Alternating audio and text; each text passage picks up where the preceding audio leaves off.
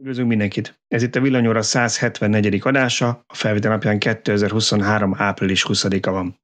Szokásos hármas ül itt a virtuális stúdióban, Antalca Tibor a főszerkesztőnk. Szia Tibor! Sziasztok! És Szűcs Gábor a Szöcske. Szia Gábor! Sziasztok! Én pedig Bíró Balázs vagyok. A mai napra is elég sok témával készültünk, sőt túl sok témával, úgyhogy majd ki kell találnunk, hogy mire lesz idő, mire nem lesz idő. Shanghai autó kiállítás az első blokkunk. Itt van egy jó pár autó, mindenhez megtaláltok majd a linket a podcast leírásában, az urak meg majd eldöntik, hogy melyikről akarnak beszélni.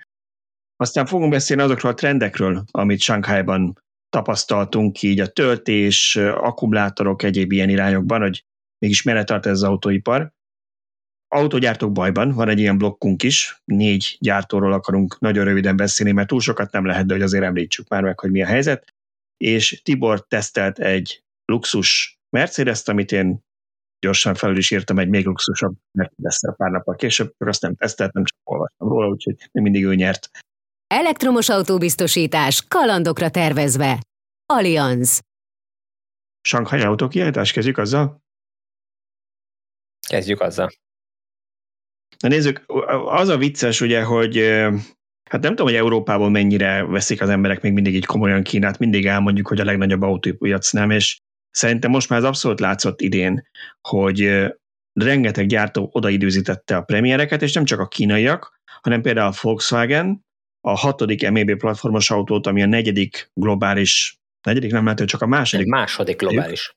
Második globális modell, az ID7-et, aztán a Toyota is, igaz, az egyelőre csak Kínába lehet kapni, de a MZ-Perix-nek a kisöccsét, vagy kisugát a BZ3 nem X.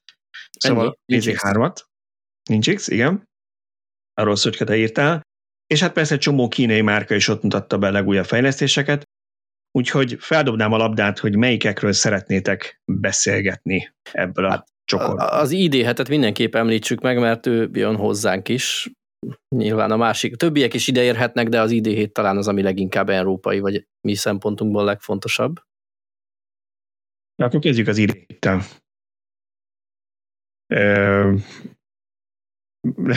Én mondjak róla valamit, hogy... Ha, ha, már, ha már felvetettem, akkor no. mondjak róla valamit? Hát, nem tudom, elmondhatom a fő paramétereket, jól feldobom, bocsánat, ne legyek ennyire udvariatlan, és akkor most nyilván nem a specifikációkról akartok beszélni, de hogy másra is lehessen. Azt mondja, hogy egy kis türelmet kérek szépen. Az urak így néznek rám, hogy mindenki értse, miről van szó. A mikrofonomat próbáljuk beállítani lelkesen, hogy ne legyen túl hangos nektek, és szerintem túlzottan lehúztam, ezért lettek rémült szemek hirtelen, de most talán most megfelelő. Szóval, ID7, ugye egyszerre mutatták be a világ számos nagyvárosában, köztük természetesen Shanghaiban, meg, meg hát Németországban, a, talán a Berlinben mutatták be, jól emlékszem, nem Wolfsburgban, de a lényeg az, hogy a Volkswagen azt mondja róla, hogy ez az elektromos korszaknak a passzatja, ami egy valamilyen szinten kezelendő komment szerintem, mert a Passatból megnéztem, hogy 30 milliót adtak el a pályafutás alatt, tehát nem kis cipőt kell megtöltenie az új modellnek, és mutatja, hogy mennyire fontos a, a gyártónak. Az MEB platformra épül, nyilván annak a legújabb fejlesztéseire. Van egy új villanymotor hozzá, amit AP550-nek hívnak, és ezt most fejlesztették frissen, és az első modell megkapja, 286 lóerős, és általában nagyon hatékony. Elég jó légelnálása van, és természetesen, amire mindenki kíváncsi, 700 kilométeres hatótávot ígérnek a nagyobbik akkumulátorral, pontosabban ez a maximum, persze VLTP-ben, de ez akkor is egy elég szép adat. Meg töltésben is gyorsul a többi idéhez képest, tehát eddig még ilyen 135 kW, meg 165 kW voltak, itt meg 200-at ígérnek. Hát igen, egy csúcsmodelltől ezt el is várjuk. Számra az a furcsa igazából, amellett, hogy nagy szükség van erre a modellre, mert ez hiányzott a, a, a Volkswagennek a palettájából, hogy ugyanennek az autónak az európai vetétása a Mondeo, talán Mondeo számít a leg, sikeresebb modellnek még a Passat mellett, az teljesen eltűnik a kínálatból, és nem is látjuk, hogy abból lesz elektromos. Eközben a Volkswagen meg látjuk, hogy annyira fontos szerepet szán ennek az autónak, hogy globális modellé tette, tehát hogy nem csak egy piacra, mondjuk egy kínai piacra vezeti be, hanem bevezeti Európába, meg talán Amerikába is. Tehát, hogy uh, érdekes ez az autópiac, hogy sokféleképpen, tehát sok gyártó sokféleképpen látja ezt az egészet. Nincs ezzel gond, majd meglátjuk, hogy melyiknek jön be, de én úgy gondolom, hogy egy ilyen stílusú, típusú autó kell a világnak is, nem csak Európának. Tehát szerintem nagyon ott van a helye a kínálatban. Igen, ez igazából csak arra akartam rávilágítani, hogy nem biztos, hogy van egy igazság, amit, vagy, vagy, vagy hogyha egy autógyártó mond valamit, nem biztos, hogy abban feltétlen igaza van, hogyha vagy, vagy abból nem biztos, hogy messze menő következtetéseket lehet levonni az egész autópiacra vonatkozóan. Ugye ezt tudjuk, hogy a SUV-k a népszerűek mindenhol, ugye mindig megkapjuk, hogy miért mindig SUV, miért ezt kell, azért, mert ezt veszitek. Már elnézést, hogy a hallgatónak mondom, mindenki ezt veszi. Már megint, már megint nem vennék. a hallgatóságot, mi már hát, múlt, ha nem, múlt is meg. Mostantól ez hagyomány. Múltkor nem én voltam, múltkor a szöcske volt. Szóval, hogy ha nem ezt vennék az emberek, akkor nem ezt gyártanák, de azért ez nyilván így működik. Ez szerintem, bocsánat, ez szerintem azért két irányú dolog, mert ezt akarják nekünk eladni, és ezért vesszük ezt, tehát hogy erre kondicionálnak hát bennünket. más is van a piacon. Vehetsz bármit, tehát vehetsz még szedá, vannak szedánok is, bármi mást vehetsz, nem kötelező SUV-t venned. Hát nem kötelező, de úgy van a marketing, meg, meg minden beállítva, hogy te azt kívánt, azt akard megvenni, mert hogy az a, az a menő mostanában, a lesajnált passzát forma, az meg nem menő, ezért a Mondeo sem megy. Tehát, hogy ez ilyen, és ugye ennek emögött meg az áll, hogy, hogy gyakorlatilag ugyanannyi pénzből elő lehet állítani egy kicsit emelt magasságú SUV-nek kinéző autót, és talán másfélszer annyira el lehet adni, mert hogy az SUV. És ez az oka annak, hogy ugye felé terelgetnek bennünket leginkább, úgyhogy én azt nem mondanám, hogy feltétlenül ezt akarja a közönség venni, mármint hogy az SUV-ket akarja venni. Hát, most végre nem kényszerítik rájuk az SUV-ket lesz akkor maradjunk ennyiben. Nem ez a lényeg, szerintem az a lényeg, hogy, hogy ez az autó nek azért nyilván Kínában lesz egy nagyon nagy piaca, mert Kínában még mindig népszerűek a szedánok.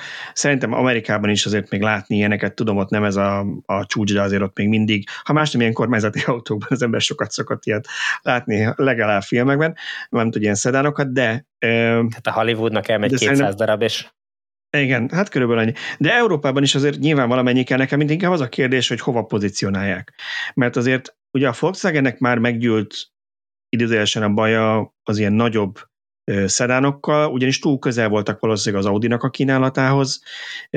Ugye emlékszünk, hogy volt az a Árton, meg volt, mi volt még, voltak ilyen a hát Féton, voltak volt ilyen, korábban. Igen, és, és ugye ezeket igazából, hát ő Passatnak mondja, de hát azért ez egy, ezeknél a Passatnál nagyobb autó, ha, ha Passat árba van, meg Passat, akkor, akkor oké, okay, de ha nagyon közel van az Audihoz, akkor lehet, hogy megint az lesz, hogy aki mennyi pénzt száll, az megveszi az Audit. Hát igen, meg a, meg a luxus, meg a prémiumság az, az a Volkswagen, tehát hogy a népautó elnevezése meg ezzel az imidzsel kevéssé passzol össze, és ez is uh, probléma volt azért a múltban ezeknél a nagy uh, prémiumabb kivitelű autóknál. Miért, hogyha valaki szedánt akar, akkor ő prémiumot akar? Ezt egy kicsit összemostát. Összemostuk, igen, talán a mérete miatt, meg a, nem tudom, tehát ugye szeretnek most fölte, föntebb pozícionálni autókat, tehát ez most egy divat lett, hogy, hogy drágában el lehessen adni, és többet Igen, az árát keresni. nem tudjuk, azt mondjuk el, hogy nem hogy... árulták el, tehát fogalmunk nincs, hogy mennyibe fog kerülni, úgy beszélünk így erről. Hát igen, de mondjuk azért a nagy akú, meg nagy hatótávabból lehet azért sejteni, hogy nem olcsó autó lesz, nem? Hát igen, és nem lehet végül is egy EQ vetélytárs, mert az mégis más ligában játszik. Hát, pontosan. Hát izgalmas szóval lesz, tudom, minden esetre én örülök neki. Igen, az idéhétről akartatok beszélni, de csak az idéhétről beszélünk itt Shanghai kapcsán. Ugye van itt nekünk még Toyotánk, van BYD, Polestar, Zeekr, Xpeng, mindenki bemutatott, melyik, melyik szimpi. Hát én örülök neki, hogy a Toyota végre beindult. Igaz, hogy itt kínai partnerrel együtt fogják gyártani ezt a két autót, de, de legalább lesz és jön, és hát ha ezeken a technológiákon alapulva eljut Európában is egyre több Toyota, tehát hogy ez egy, ez egy jó irány. Uh, és azért látszik, hogy hova fejlődött a kínai autóipar, hogy a, a Toyota a világ legnagyobb autógyártója a kínai piacra, kínai segítséggel tudott a leggyorsabban piacra lépni, tehát hogy hiába volt neki a, a két évtizedes elektromosítási gyakorlata, kellett ahhoz a kínai technika is. Nekem egy kicsit ott mosódik össze ez, hogy a Toyota BZ3-at, ami gyakorlatilag egy tisztán elektromos szedán BYD akuval csak kínai piacra jelentette be, kezdte el értékesíteni most, és ezzel egy időben a világ többi részének inkább a Prius 4-et szánja, ami hibrid, plug-in hibrid hajtással létezik. Ö, miért nem lehet? Tehát, tehát szerintem hatalmas igény lenne egy tisztán elektromos Prius 4-re mondjuk Európában. Ha, ha azt mondják, hogy a BZ3 az egy kicsit ázsiaibb stílusú, a Prius 4 szerintem baromi szép lett, nagyon, nagyon jó autó, látványos, de nekem nem kéne bele a benzinmotor. Tehát hatalmas sikere lenne, hogyha azt Európában tisztán elektromos hajtással elkezdenék árulni. Igen, ez abszolút így van, egyetértek vele, és ráadásul árba is gyakorlatilag abból az árból, amennyiért most a Prius adják, 18-22 millió forint, hogyha jól néztem, Igen. A, abba az árba már elektromos autót is lehet kapni, elég jókat. Ergo, hogyha a Toyota beleállna a, annak a gyártásába és elkezdene volument gyártani belőle, akkor teljesen biztos vagyok benne, hogy ugyan ezért az árért ki tudná hozni, ki tudna hozni egy 60-70 kWh akkumulátorral szeret Prius-t, és az pedig olyan áramvonalas autóba, mint a, az a Prius, elég sok mindenre elég is lenne. Így van. Igen, és ha ez ennyire nyilvánvaló, akkor valami okuk nyilván van rá, mert valószínűleg az új típus kellett volna fejleszteni, vagy legalábbis nem olyan egyszerű, hogy fogjuk kivágjuk azt a benzinmotort a helyére, betuszkolunk be, ugye láttunk régen ilyen autókat, ahol még az ülés alatt is elemek voltak, de hogy, hogy akkor kivágjuk a benzinmotort, meg a benzintartat, és hogy gyorsan berakunk oda pár aksit. A Tesla-ban konkrétan majdnem olyanok voltak, igen, de, de inkább azokra gondoltam, amikor az első ilyen európai elektromos autók, azok erősen úgy voltak, tényleg a, az anyósülés alatt is volt még ilyen kis akutároló, meg minden. Na de a lényeg az, hogy, hogy valószínűleg ez nem annyira triviális, hogyha akkor kivágjuk belőle a benzinmotort, meg az üzemanyagtartát, és berakjuk helyette a nagyobb akut, valami hát Én inkább ezt megfordítanám, ez, ez a folyamat, ez valószínű, a, a, aminek az eredménye az, hogy most megjelent a Prius 4, ez néhány évvel ezelőtt kezdődött el, akkor kellett volna úgy dönteni, hogy ha a BZ3 megy Kínának, akkor ugyanarra az alapra rajzoljanak egy vagy, vagy rajzolják meg ezt a Prius 4-et, és azt meg hozzák Európába, meg Amerikára, Amerikába, tehát hogy gyakorlatilag én nem azt mondom, hogy a, a Prius alá kellett volna betenni, vagy azt kellett volna kicserélni erre a technikára, meg akkumulátorra, hanem ezt a karosszériát kellett volna rárakni a, a BZ3-nak a, a formájára. Most nem néztem meg a méreteket, de így első ránézésre olyan óriási különbségek nincsenek köztük, vagy nem lehetnek köztük. Én is úgy gondolom, de hogyha a BZ4 lenne X nélkül a Priusnak a párja, én azt se bánnám. A lényeg az, hogy, hogy örülnénk egy szép, áramvonalas és tisztán elektromos Toyotának Európában. Igen, ezzel valószínűleg tényleg az a probléma, hogy Ugye a Toyota-nak, ahogy te is mondod, Tibor, évek ezelőtt kellett volna dönteni. Ez nem úgy van, hogy múlt héten gondoltak egyet, és akkor elkezdték ezeket az autókat tervezni. Ezek évek óta benne vannak a, a tervezési folyamatban, meg a gyárak előkészítés, a, a ellátói lánc, tehát ez, ez egy több éves folyamat, és ő valószínűleg elment mellettük a hajók, nem gondolták, hogy Európában ennyire gyorsan, ennyire nagy lesz a villanyautók iránt a kereslet. Kínáról, hogy tudták, és akkor ott elkezdtek valamit mókolni, legyen oda egy autó butatóba, majd a BYD-tól kérünk akkumulátort, minimál effort, akkor legyen meg oda ez az autó. De, de hát ők ugye most nem véletlenül hozzák létre ezt a csapatot májusban, amelyik arra fog összpontosítani, hogy külön tisztán elektromos autókat fejleszten a világnak, mert, mert ez nem volt jó megoldás. De még egy mondatban, hogy miről is szólt ez a hír, hogy az értékesítés első napján, április 16-án 5000 példányt rendeltek meg ebből a BZ3-ból. Nem írták a szokásos szót hozzá, hogy meglepte őket az érdeklődés, egyszerűen csak örültek neki, vagy tényként kommunikálták, hogy ennyire van igényre. Én személy szerint nem estem hasra az 5000-es számtól már elnézést. Én értem, hogy, hogy Jó, ők ezt kommunikálták, a... meg ez jól hangzik, de hát egy nem tudom én hány milliós a kínai autópiac, 20 valamennyi évente.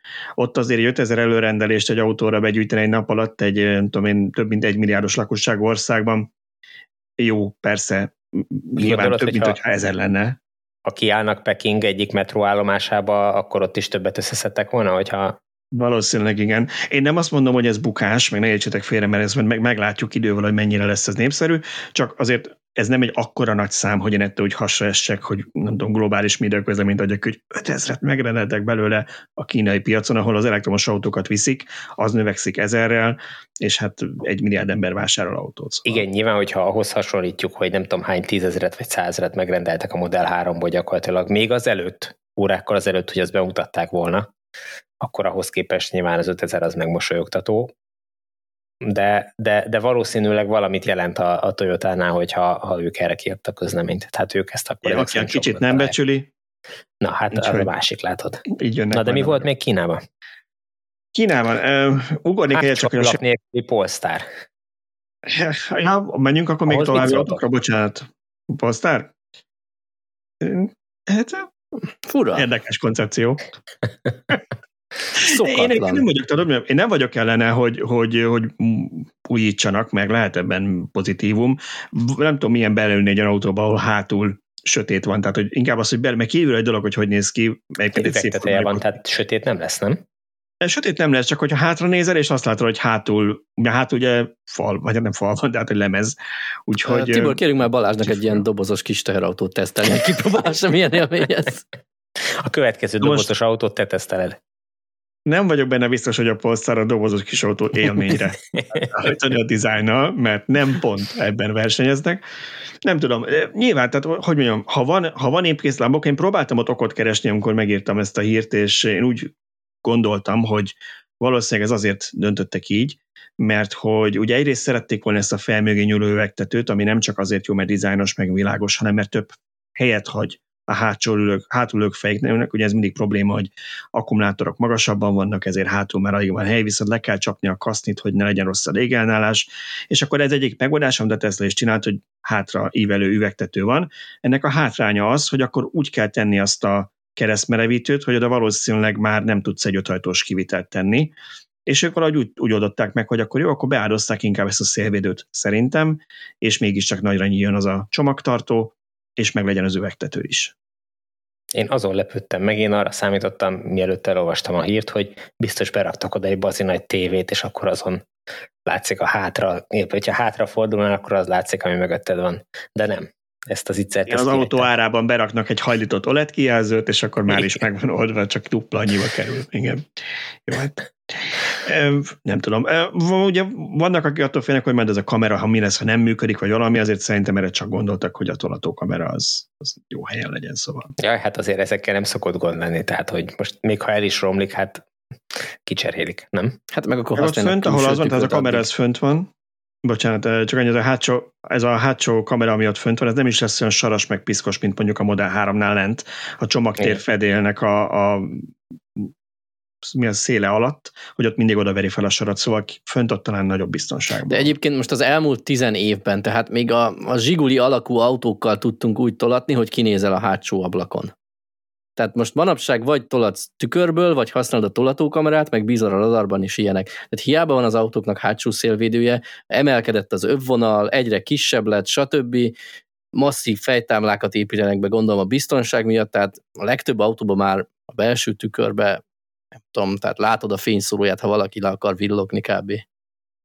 Igen, igen, ilyen jelzésértékűek most már ezek a hátsó szélvédők. Sok esetben. A hátsó oszlopok is olyan masszívak általában, hogy már attól se látsz körülbelül semmit ki. Tehát, Igen. hogy ahol lényeges lenne, hogy mi jön jobbról vagy balról, na ott pont semmit nem látsz. Igen. Jó. Oké. Okay.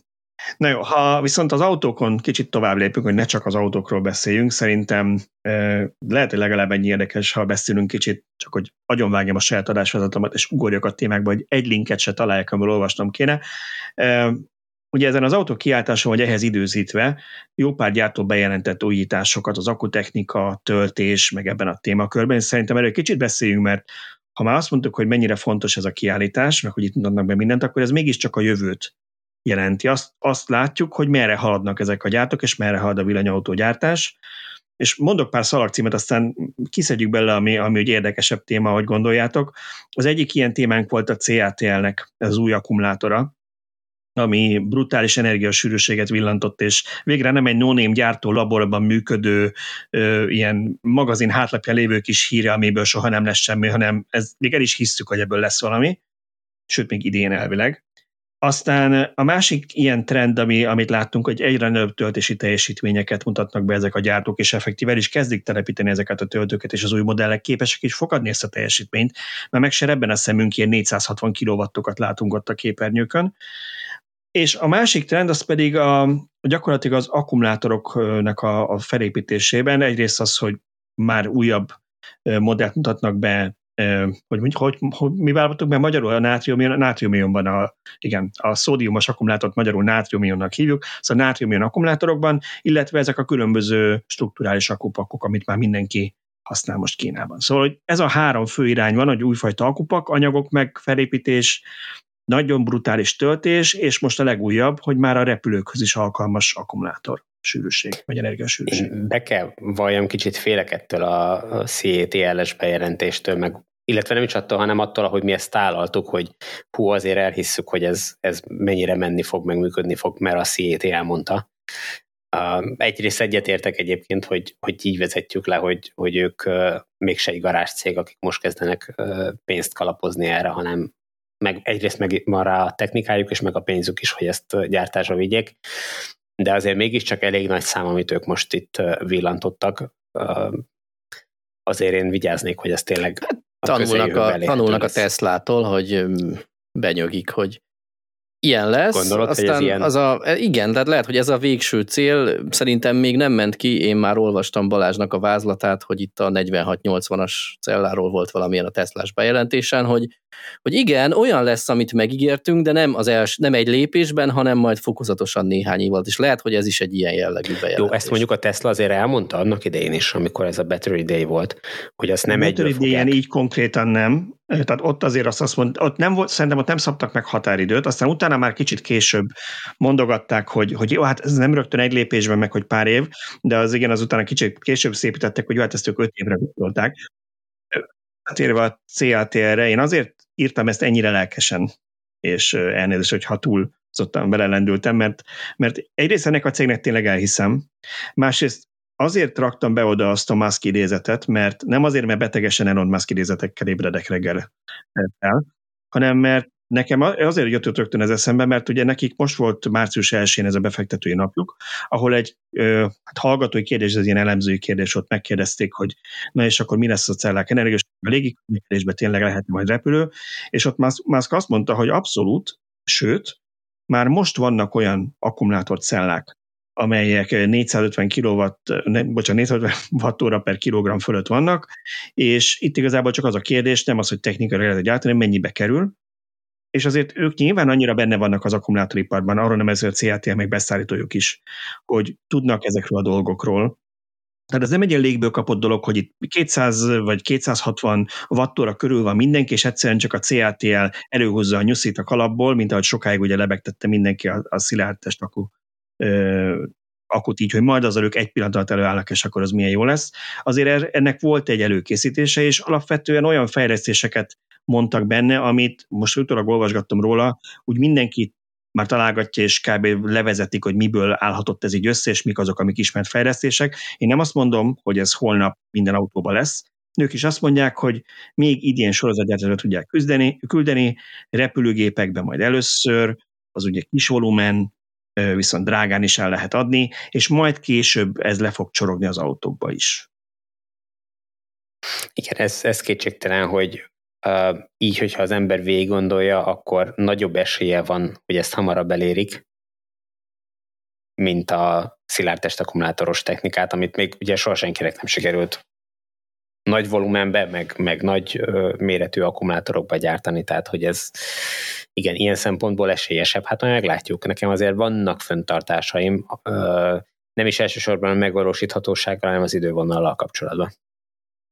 Nyilván, hát elég sok ilyet láttunk már, úgyhogy én értem a szkepticizmusodat. Nekem azért tetszett ez nagyon, mert, mert szerintem az egy tök jó dolog lenne, hogyha a, helyi légiközlekedésben most úgy kell érteni, hogy így mondjuk Európán belül, tehát egy kontinensen uh-huh. belül sokkal csendesebb, sokkal környezetkímélőbb repülőgépeket tudnánk használni. Hát ez az A320-as kategória, tehát nem New Yorkba fogsz ezzel repülni, de mondjuk én nem tudom, egy Budapest Münchenbe sokkal jobb lenne egy ilyen géppel repülni, ami, ami tényleg ezt a hatalmas zajszennyezést, amit a repték körülérők is tudnak, meg azért, azért mi is halljuk, meg tapasztaljuk. A repülőgépben ülve is csendesebb, nyugodtabb lehet, csak nem ültem még elektromos repülőben, csak abból kiindul, hogy milyen hangos egy repülőben is maga a motornak a dübörgése. Ezúton szeretnénk hát, van egy csomó előnye a hallgatóinak, hogyha van köztük olyan, aki tud szervezni nekünk tesztrepülést elektromos repülőbe, akkor Balást fölküldenénk, hogy nagyon szépen köszönöm, de ha valami bajom lesz, utána te vágod meg a podcastot, csak szólok, úgyhogy jó alaposan gondold át, hogy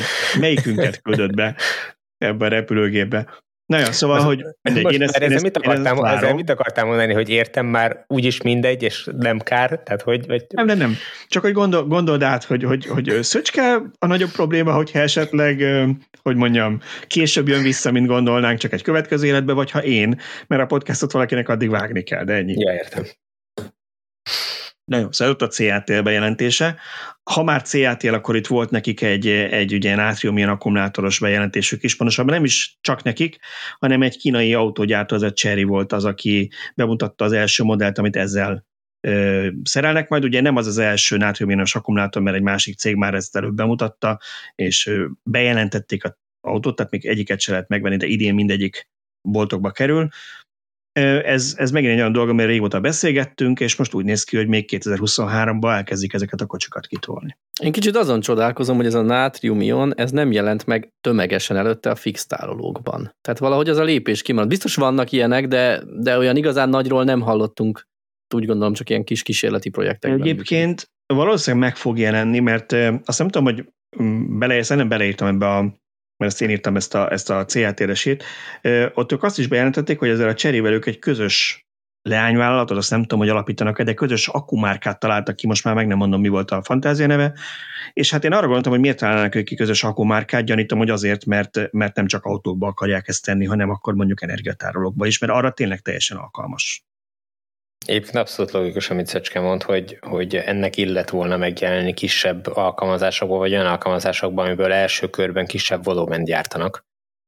Ugye, hogy mit tudom én, kiderüljenek a, a, a hogy mondjam, a felhasználás közben a problémák, még itt az első. Igen, most ki fog hát... derülni, lesz egy-egy ilyen kínai modell, idén még kis volumen lesz, biztos mind a kettőből, úgyhogy Hát igen, csak, csak rengeteg sok felhasználóhoz kerül a viszonylag kis pakkokba az a rengeteg akkumulátor, őket ö, sokkal nehezebb lesz bármivel is kompenzálni, hogyha kiderül, hogy ez szar és használhatatlan, mint hogyha most mit tudom, eladták volna három ö, nagy energiacégnek a, az akutárolókat, és azt mondják, hogy hát nem jött be, akkor adunk másikat helyette. Hát meg arról nem beszélve, hogy oké, okay, tudom, hogy a tíz évvel ezelőtti csúcs technológiás akkunak már eléri az energiasűrűségét, de a mai autókba szerelt akukhoz képest viszonylag alacsony, és pont egy fix ö, akkunál ez nem szempont. Ott nem számított volna, igen. Igen, hát, igen egyébként nem annyira alacsony ez, mert én próbáltam utána nézni, hogy hol állunk most ezzel. A, az LFP-t én 200 körülére tudtam, hát egy kicsit optimista voltam, mert én 160-180-akat olvastam inkább, és itt a CAT-l az első generációt ö, ö, hogy is volt, az első generáció lett volna 160-as, és ez már magasabb lesz. Szóval, hogy ilyen nagyon, uh-huh. nagyon Közel közeli, ugye ők a második generációval jönnek ki, úgyhogy ugye vannak, nyilván mindennek vannak előnye hátrányai, tehát azt elmondták, hogy ez például nagyon jól bírja a hideget, meg a CLT akkor is ilyen kombinált akupakokat gyártani ebből, hogy lesz benne LFP cella is, meg lesz ilyen is. Meglátjuk, Mondjuk annak nem látom be. sok értelmét. É- én se, de hát valami oka csak van, hogy ők ezt így kitaláltak, kipróbálják. Nyilván. Viszont, viszont tehát az, hogy gyorsabban, elvileg nagyobb teljesítményen is tölthető, azt mondták, hogy azt is jobban bírja. Hát annyi, hogy nyilván az energiasűrűsége azért lehet, hogy nem, nem éri el az LFP-t még teljesen. Meg hát az LFP következő, ugye van ez az LMFP, azt hiszem így hívják, ez a következő generáció, amit most próbálnak kihozni, ez meg már ilyen 220 fölötti adatokat mondanak szintén. Ez micsoda, erről nem is hallottam, vagy nem, nem rémlik. Ez is valami, az, LM, hát az eleve az LFP-nek az újabb generációja lesz, nagyon sokat nem tudok hogy nem mondanák inkább hülyeségeket, de ha jól tudom, jól emlékszem, ez is a CATL fejleszti, és, és hamarosan ezt is bemutatják. Nagyon durva ez a fejlesztési verseny, amit folyik, és hogy ebben mennyire erősek a kínaiak, főleg a, hát a BYD és, meg a bocs, és, és egyébként a CATL-nek ott van még ez a M3P nevű akkumulátora, vagy MP3? Valamelyik a kettő közül, szerintem M3P, mert M3P, foglaltott. M3P, amire én azt hittem sokáig, hogy ez az LMFP akkumulátornak a márka neve, vagy valami, de nem. Ez egy megint egy, szintén valami a litium fasfoszfát alapú, de megint valami más, és ugye ez, amiről nemrég azt revesgették, hogy a Tesla lesz az első megrendelőjük, és még az is lehet, hogy a nagyakus Teslákat is, már hogy a Y.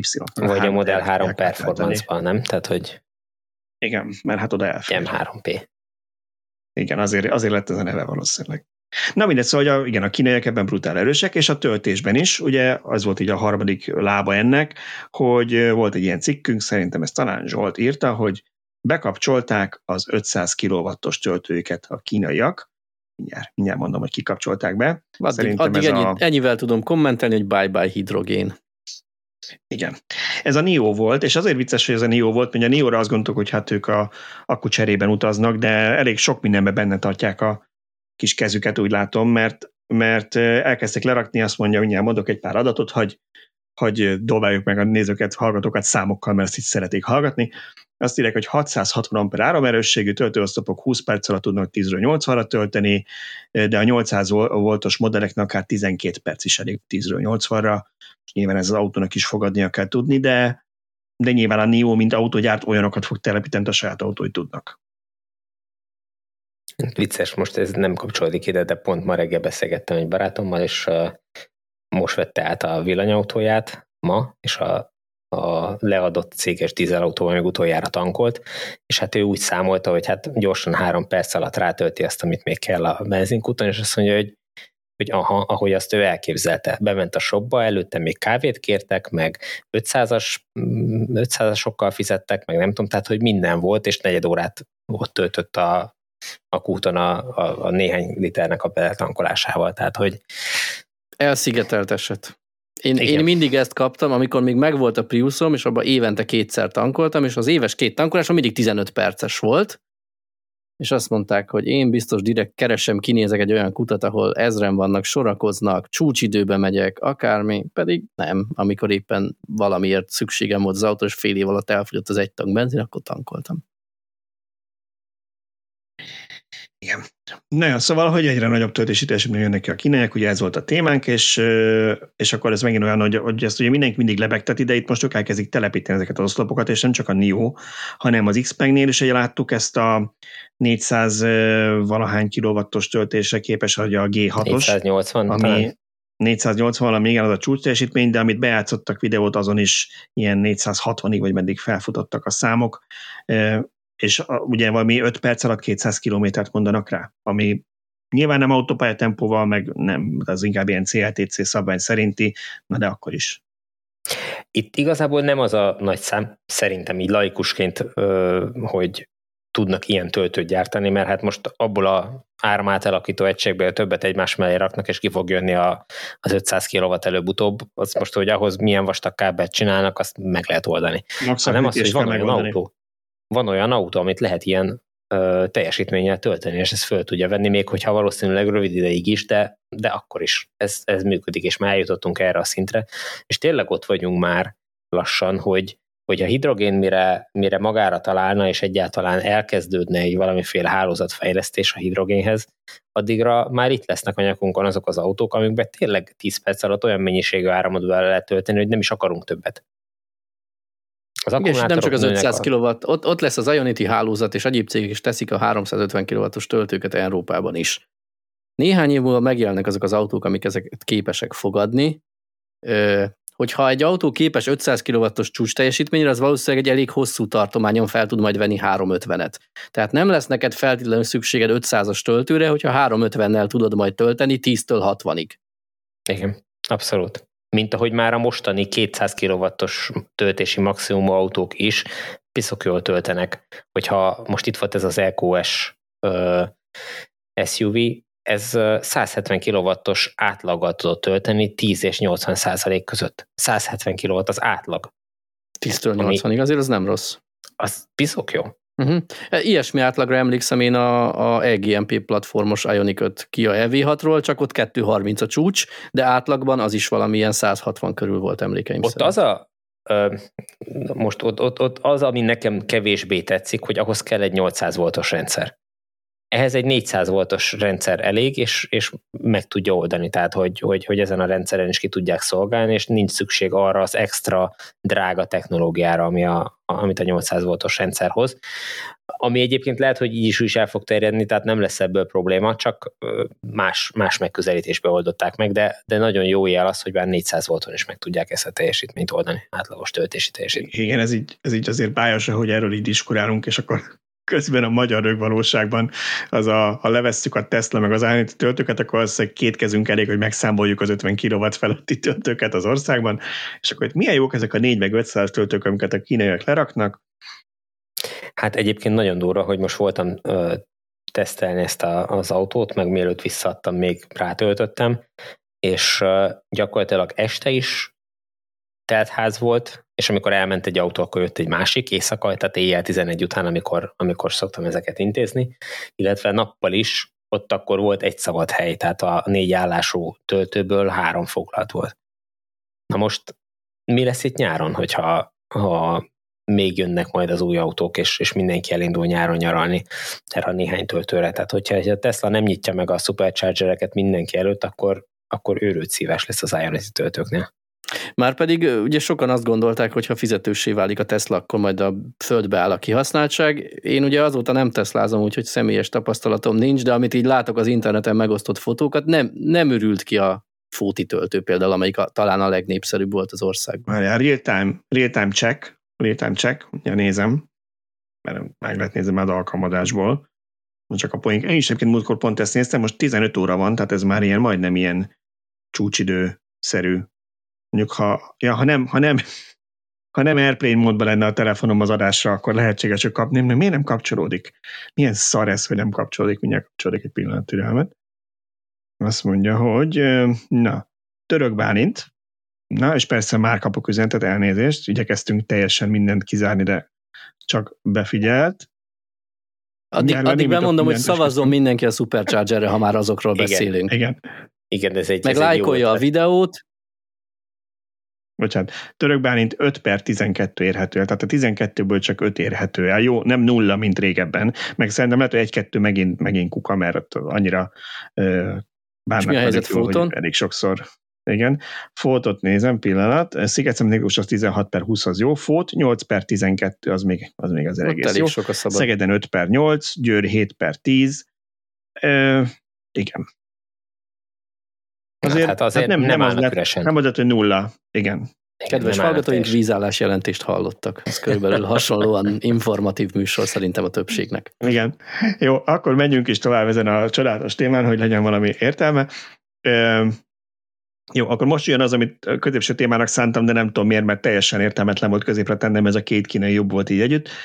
Az lett a nagy címe, hogy ilyen fejezet címe, hogy autógyártók bajban. Na, azért nem kell rögtön rémeket látni, nem mindegyik annyira nagy bajban, de jobb ilyen ide válogattam be az elsőt, amelyik az Audi jövő hír volt, ők azt jelentették be, hogy Kínában, és megint csak Kína a legnagyobb autópiac, ahol inkább a plugineket meg az elektromosokat veszik, Kínában felhagynak a pluginek árosításával, és kifejezetten a, a tiszta elektromosokra koncentrálnak, mert annyira visszaesett a plugineknek a, a forgalma náluk, hogy, hogy már nincs értelme. Azt lehetett olvasni, hogy a helyi márkák a 75%-át lefedik a plugin keresletnek, és a maradék jutott csak a külföldi márkáknak, úgyhogy a Audi úgy döntött, hogy akkor inkább hagyjuk a fenébe. És mekkora a pluginek aránya a tisztán elektromosokhoz képest?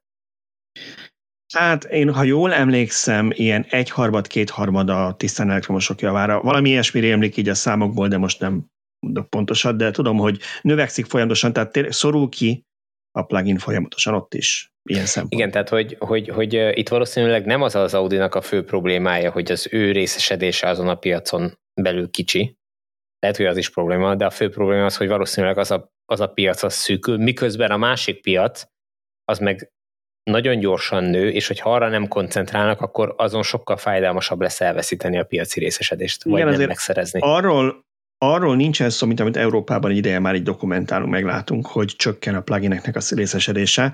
Szerintem az is még bővül, csak az elektromos jobban bővül, de, de valóban tolódik az elektromos irányába, de nem tartanak ott. Tehát népszerűbb a plugin, mint Európában, akkor így mondom. Igen, Európában de hogyha, ha, látszik, hogy esik vissza.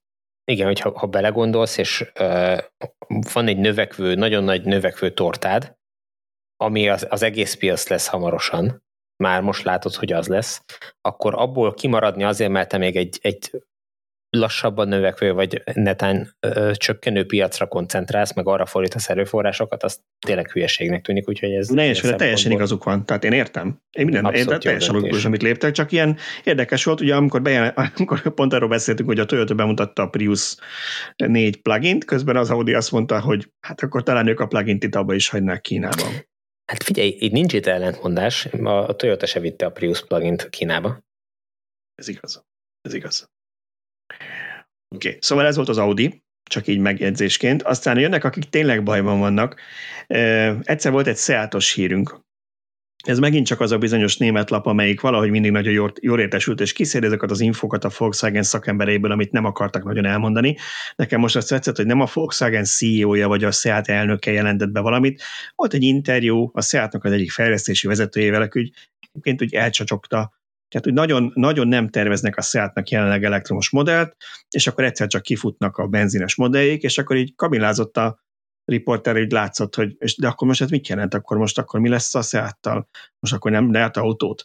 Hát mi mobilitás megoldásokban gondolkodunk, oké, okay. Na, az lett a vége, hogy nagyjából azt lehetett kibogozni a sorokból, hogy nem biztos, hogy a Seatot automárkaként képzeli el majd így a jövőben mondjuk a következő évtizedre a Volkswagen, nem kizárt, hogy lesz még villany Seat, de ugye azokat az elektromos spanyol autókat, amiket bejelentettek, rendre Cupra néven hozzák forgalomba. A Seatnak maradnak a belső motorosok, ami lehet, hogy ha az Euró 7 életbe lép, akkor drasztikusan le fog csökkenni a számuk, de ha nem lép életbe, akkor is 29-ig maradhatnak valószínűleg gyártásba, ezt hallottuk most, és aztán a Seat lehet, hogy ilyen rollereken, e-bicikliken, meg önvezető kis buszokon lesz, mint logó.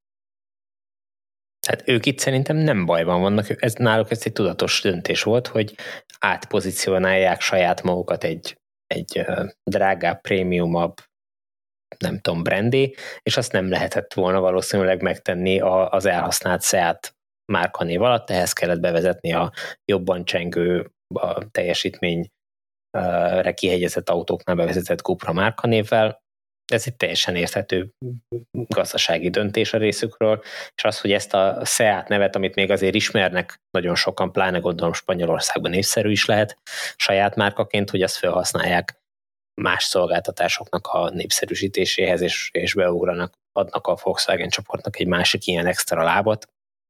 Szerintem egy teljesen logikus döntés.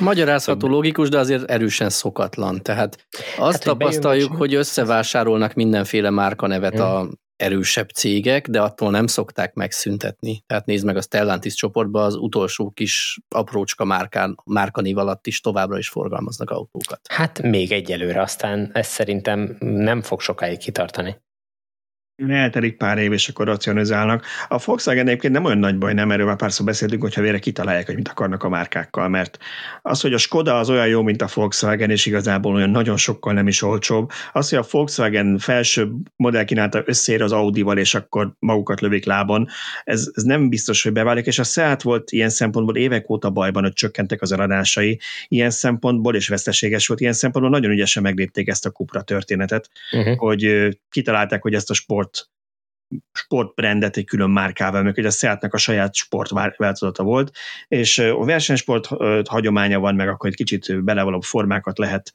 előhozni, és drágában el lehet adni. Ugye, szerintem ez a, ez a, a zavar, ez csak kívülről tűnik ki ennek a, a Volkswagen csoport termékpalettáján, meg, meg brandjei kötött. A összességében az látszik, hogy ez tök jól működik. Valamiért működik. Most mi nem biztos, hogy látjuk benne a logikát, de, de összességében meg megy. Ami viszont én számomra meglepő volt, én Igen? most a, a napokban megjelent híreink kapcsán uh, szedtem össze a fejembe, hogy a, a Geely nevű automárka, ugye amelyik fölvásárolta a Volvo-t, majd utána abból csinált, vagy annak a sportváltozatából csinált egy külön márkát hasonlóan a Cuprához, megcsinálta a Polestart. Uh, ugye mennyi márkát, ami Európába jön, mind ők gyártanak. Ugye tavaly össze be mutatták itt Magyarországon, pont Magyarországon volt az európai bemutatója a Geometry C nevű autónak. Ja, a Geometry, a Geometry márka. A, aki, aki nem hallott róla, az ugye a, a Geely-nek egy kínai nem tudjuk, hogy kínai cég, de hogy Kínában ismert márka, de ez nem egy új márka, csak Európában most hozták el. Igen, de hogy ez, ez, ez is egy márka, ez is az övék, ezt is ők csinálják, ott van a Zeker, azt is ők csinálják, és akkor Ami ott van a Lotus. És márka az kb. két éves, tehát csak hogy így, aki még nem hallott róla esetleg, bocsánat, az tudja, hogy az egy vadi új márka mindenhol, és most próbálják Európába is elhozni. Igen, és akkor ott van a Lotus, amit szintén valahogy megvásároltak, meg ők vannak a Smartok mögött, ami ugye egykor még egy német uh, brand volt, vagy sőt, német, svájci, vagy ki tudja Német svájci az elején. Ja. Igen, és, és most meg már tulajdonképpen teljesen hozzájuk tartozik egy teljesen kínai cég, most még egyelőre Mercedes vegyes vállalat, de a Mercedes tulajdonosi körében is ennek a Geely-nek a, az egyik fő tulajdonosa részvényes, tehát hogy, hogy ott van, tehát hogy, hogy, hogy nagyon bevásárolták magukat ebbe a piacba, és itt kapásból van négy olyan Európában ismert márkanév, amelyiken ők tudják hozni a saját termékeiket, anélkül, hogy ők bevezetnék a saját márkanéveiket, és ugye még emellett hozzák a saját márkákat is Európába, tehát hogy ö, ö, teljes pályás letámadásnak tűnik ez, a, ez, amit ők csinálnak, döbbenetes. Hát ha belegondolsz, hogy a Smartot ugye európai márkának tartjuk, kevesen tudják, hogy az új Smartok, azok az újak, amik most jönnek az egyes meg a hármas, azok már Kínában a Geely-nél készülnek, ami meg nyilván nem baj, de hogy mennyire megint csak látszik, hogy mennyire fontos Kína. Ha jól sejtem, mert ezt nem én írtam róla, de, de Zsolt szerintem ő követte el a Smart 3-nak is most volt a bemutatója, és az is a Shanghai Autosalonra lett időzítve, tehát nem Párizsban, vagy, vagy nem tudom, valamelyik német autószalon mutatják be, hanem, hanem Shanghaiban. Igen, és ráadásul jól is néz ki a kocsi, tehát abszolút... És SUV. Es... Mindenki nyugodjon meg, SUV. E, abszolút esélye van, hogy itt Európában is megnyerni a vevőket. Igen, mindenképpen. Na azért akkor beszéljünk két olyan automárkáról, ami, aminél viszont ilyen nagyon fura dolgokat olvastunk, megírtunk mostanában. Egyik a Lucid. A Lucid az azért kicsit különleges, mert hát azt gondoltuk, hogy ott a világ minden pénze mögöttük van. Ugye a szaudi befektetési alap, ami a világ legnagyobb befektetési alapja, gyakorlatilag nem tudnak annyi dollárt nyomtatni Amerikában, hogy ki, kiadja, ami nekik a bankszámláikon van, ők, ők a fő befektetők, ők fizetik ezt, meg rendeltek is nagyon sok, a szaudi állam rendelt nagyon sok ö, ö, lucidot, és ehhez képest ugye az a fura a történetben, hogy ugye ők azt mondják, hogy februárban azt mondták, hogy 28 ezer előrendelésük volt még akkor, és ehhez képest visszaesett a gyártás az első negyed évben, és csak valami ezer valahány száz autót adtak át, és 2000 valamennyit gyártottak a korábbi 3000 helyett, miközben elvileg 28 ezer előrendelésük van, és megint felmerült az, hogy ugye nemrég olvastuk, hogy győzködték telefonon a, a vásárlókat, ugye már nem mondják le a rendelést, szóval mintha a Lucidnál is gondok lennének, pedig tényleg ilyen Uber Premium luxus kategória, abban tud is mindent, amit kell, tehát ilyen EQS szintű tényleg, amit így bemutattak belőle, ott van mögöttük a pénz, elkezdték gyártani, és mi a fene lehet? Nem, nem kell, hát visszamondják. Szerintem kimondtad a, a kulcs szót, EQS. Hát, hogy mire ők piacra léptek ezzel az autóval, addigra már ott vannak a nagy prémium márkáknak is azok az autói, amiket már ismernek a vevők, amik már valamilyen szinten bizonyítottak, még hogyha nem is elektromosba, de hagyományosként, és nyilván aki eddig Mercedes vevő volt, ő nem biztos, hogy rávehető arra, hogy egy tök ismeretlen új márkát, ami egyébként a piaci bevezetésnél viszonylag sokat bukdácsolt is, hogy, hogy egy olyan autót válasszon a, a, az EQS helyett, ugyanazért az árért. Na most nyilván van egy ilyen kör, aki, akit be lehet polizni erre, de túl sokat ezek szerint nem. És szerintem ez itt fog elbukni. Amikor a, a Tesla modellessel piacra lépett, bár nyilván azt látnunk kell, hogy ezekhez az autókhoz képest az a modelles az nem volt luxus autó, vagy prémium autó, tehát hogy ez egy teljesen más ligába játszott, de akkor nem volt semmi más. Akkor egy légüres térbe érkezett, akkor amit ők le tudtak gyártani, azt el is vitték tőlük, mert, mert nem volt alternatívája. De most már van. A Lucid hiába akar most egy sokkal prémiumabb autó lenni, tehát hogyha azt nézzük, akkor prémiumságban messze-messze a modelles fölött áll, de, de ez már nem egy üres piacra érkezik. Múltkor valaki megjegyezte, igaza is volt, mert meg, meg szerintem egy cikkben írtam, hogy itt beszélgettünk róla a podcastban, hogy a mostani legnagyobb töltési teljesítmény az a Porsche Taycan ami 270 kW, amit ugye 350-nek reklámoztak annól, aztán azt végül soha nem érte el, de nem mintha a 270 nem lenne elég. De hogy, és mondta valaki szerintem a YouTube kommentekben, hogy megfelelkeztem a Lucidról, mert a Lucid ténylegesen 300 körül, vagy hogy a fölött tud tölteni? Tehát azt már effektív le is filmezték, hogy tud ilyet tölteni, Amerikában láttak már ilyet, úgyhogy megizasztottak kicsit valami Electrify Amerika oszlopot vele szerintem. Szóval a Lucid még ebben is le tudott olyat tenni az asztalra, ami jó, persze kis darabszámban, meg elég sok pénzért kvázi bármit le lehet gyártani, de rá, ráraktak egy lapáttal. Igen, de úgy néz ki, hogy ez, ez kevés, mert nem, nem ez érdekli ezt a vevőkört, hanem az, hogy, hogy az prémium legyen, annak a presztízse olyan legyen, amivel be tud állni a golfklubba, vagy a nem tudom, akár még Lehet, hogy presztízse nincs meg, igen. Azt, hogy nem tudod megvásárolni, meg akármennyire is fancy a kocsi, meg tele van aggatva arany díszítésekkel, attól még lehet, hogy nem lesz presztízse rögtön. Igen, és hogyha ha megnézed, tulajdonképpen a modelles is ezen bukik el valahol, nagyon sok vevőnél, tehát nagyon sok vevő azt mondja neki, azért nem jön szóba a modelles meg a Model X, mert nem elég prémium, nem elég luxus az, amit ők kínálnak, az a letisztultság, az az egyszerűség, ami abban van, az kevés. És ezzel nehéz vitatkozni, mert, mert kétségtelen, hogy, hogy azért viszonylag egyszerűek a Teslák ilyen szempontból. Most a másik márkánk a Faraday volt, aminek viccesen az a neve, egy Faraday Future, és mindig a jövőjéről beszélünk, hogy lehet, hogy ezt előre tudták, hogy ez állandó téma lesz, és én nem tudom, tudom, hogy a Tesla kapcsán volt divat mindig emlegetni. Na majd az SCC majd elviszi a maszkot, majd börtönben Alcatrazba zárják, meg mit tudom én, mert meg még valamit mondott. De hogy azért szerintem a Feredénél megélni egy SCC kört, egy vizsgálatot. Én se kutyám, se macskám, de az nagyon furcsa, ami ott történik. Ugye azt tudjuk, hogy eleve voltak ilyen kétes bemutatója a Faraday future az volt az ugye, amikor így el akarták adni, hogy az önvezető és a színpadra kigorult, és akkor végül kiderült, hogy valaki föltolta a kontrasztot, hogy egy fekete beöltözött pasi volt, aki, aki benne volt, és így vezette. Emlékeztek, volt egy ilyen színpadi Valami rémlik, igen.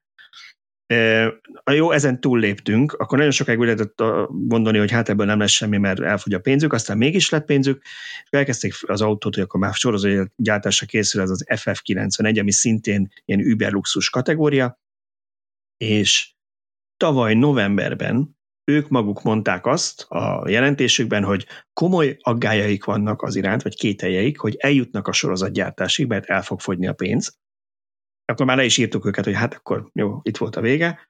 Erre szereztek valahonnan 110 millió dollárt, ami elég volt arra, hogy egyszer csak mindenkit meglepve március végén kiadtak egy sajtóközleményt, nem is sajtóközleményt, Twitteren kiadtak egy képet, ott térdelt az egész csapat a gyártósorok előtt, hogy beindult a sorozatgyártás. És néztük, hogy hát a múltkor még csődbe akartatok menni, most sem megy a sorozatgyártás. Ez volt március végén. Oké. Okay. Két hétre rá, április közepén bejelentették, hogy 30 millió dollárjuk maradt a bankszámlán, és egyelőre el kell halasztaniuk júniusig, júliusig az autók gyártását, és befektetők után kell nézniük. Na most azt ugye el tudjátok képzelni, hogy március 29-én vagy 30-án, amikor a gyártósornál fotózkodtak a vezetők, fogalmuk nem volt róla, hogy két hét múlva már csak 30 millió dollárjuk lesz. Hát nem látják előre, tehát hogy ez olyan hirtelen megy a pénz, tehát ezek a Mert ugye ez azért lényeges, mert amikor bejelentették a sorozatgyártást, hogy úgy szokott lenni, hogy mindenki lefoglalózhatta ezeket a kocsikat, ingyen, vagy 5000 dollárért, de mindig valami díja van, vagy nem mindig van díja, bocsánat, de amikor effektív készülsz arra, hogy átvedd, akkor be kell fizetni a teljes összeget. És itt én olvastam, szerintem a mi cikkünkben is hogy már voltak, akik befizették a teljes összeget, mert hogy megindult a gyártás ez egy kicsit aggályosnak tűnik azért. Hát kicsit az is benne lehet, hogy valahogy ilyen utolsó reményként indítják be a sorozatgyártást. A Lightyear-nél is valami hasonló történt, hogy ők látják, hogy nagyon úgy tűnik, hogy kifutnak a pénzből, de hogyha tudják prezentálni, hogy beindult a sorozatgyártás, azzal hát, ha tudnak új befektetőket berántani, nem sikerült. Igen, egyébként az összes ilyen startupnál ez egy, ez egy nagyon fontos pillanat, amikor, amikor rosszul állnak, de valahogy mégiscsak meg kell győzni azt a befektetői kört, hogy nyissa még ki a bankszámlát még egyszer, és, és utaljon át még egy kis pénzt, és szálljon be, mert, mert akkor utána tényleg átlendülnek azon a ponton, ami, ami, ami után menni fog a szekér, és, és nyerességet termelnek, vagy legalábbis önfeltartók lesznek, és nem kell már minden hónapban plusz pénzzel támogatni őket. Jó. Szóval, hogy de a Faraday Future-nek ugyanez a problémája nagy valószínűséggel, tehát ők, ők is egy réteg modellt, egy luxus modellt akartak kifejleszteni, és én emlékszem, hogy szerintem 6-8 évvel ezelőtt írtunk róluk először, vagy, vagy volt szó róluk először. Uh, amikor, amikor a villanyautósok.hu indult, akkor, akkor uh, voltak ők igazán először a, a, a médiában az első autóikkal, hogy ők aztán itt jönnek. És valami kínai, nem valami kínai befektető, kínai üzletember, de Kaliforniában Igen igen, igen, igen, igen. gyártanák. És, és, és mondom, ugyanez a problémájuk, hogy, hogy az, amit mostanra nagy nehezen kifejlesztettek, és aminek a gyártását most beindítják, az most már egy elég sűrű piacra érkezik, és egyáltalán nem biztos, hogy meg tudja nyerni a vevőket. Most már nekik régen a következő második, harmadik fázisba kéne lenni, amikor tömegmodelleket gyártanak. Na odáig nem jutottak el, mert egyszerűen ennyire lemaradtak ezzel az egésszel. És én azért reménykedtem bennük, pont amit mondasz, hogy a kínaiak állnak mögötte, vagy kínai pénz áll mögötte, és én úgy gondoltam, hogy hát Kínában ott van a technikát, sem eddig se tartott, leveszik a polcról a megfelelő technikákat, beépítik, és mennek tovább, de ezek szerint nem voltak meg ezek a kapcsolatok náluk, hogy élő kapcsolatok, hogy megkapják ezt a segítséget Kínából.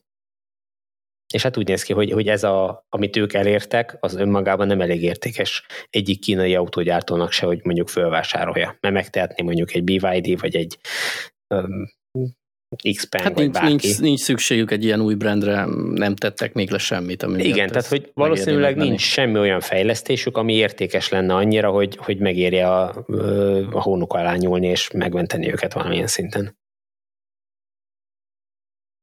Okay, hát ö, szerintem mielőtt az utolsó témánkra térünk, nézzük meg még egyszer a szponzorunknak a videóját, és aztán akkor innen folytatjuk.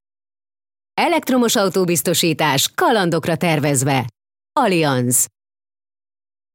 Szóval van egy olyan cég, amelyiknek nem volt szüksége kínai segítségre, úgy néz ki, hogy egy luxusautót lerakjon, mert abból hiány van, luxusautót lerakjon a, a, a piacra.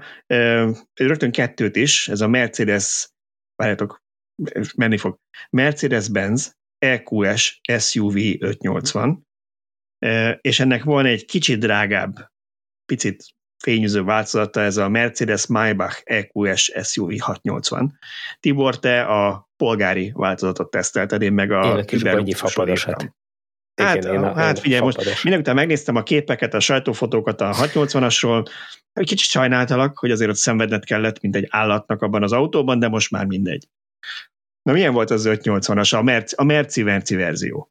A Merci verzióban eszméletlen, tehát hogy, hogy amikor valaki arra panaszkodik, hogy a Tesla nem luxusautó, meg nem hát prémium az mondjuk akár lehetne is, de mondjuk nem luxusautó, akkor abszolút igazat kell neki adjak. A luxusautó az valahol ott kezdődik, ahol ez az EQS kezdődik, tehát ahol, uh, ahol, ahol ez az autó van.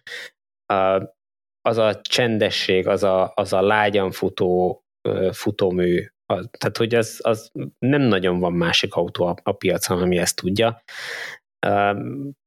Úgyhogy nem, el tudom képzelni, hogy a, a, a Maybach az, az, az ezen mit, erre még mit tud rátenni a, ahhoz, hogy, hogy kétszer annyit fizessenek érte az emberek, de nyilván ott valószínűleg az exkluzivitás az, ami miatt ki fogják fizetni még egy EQS SUV-nek az árát. Igen, hát végül is. Ugye nem tudjuk, az mennyibe kerül, amit te teszteltél, az valami az a 70, valamennyi? Hát 75, 75 körül volt az Val- a felszereltség, ami nálam 75. volt, igen.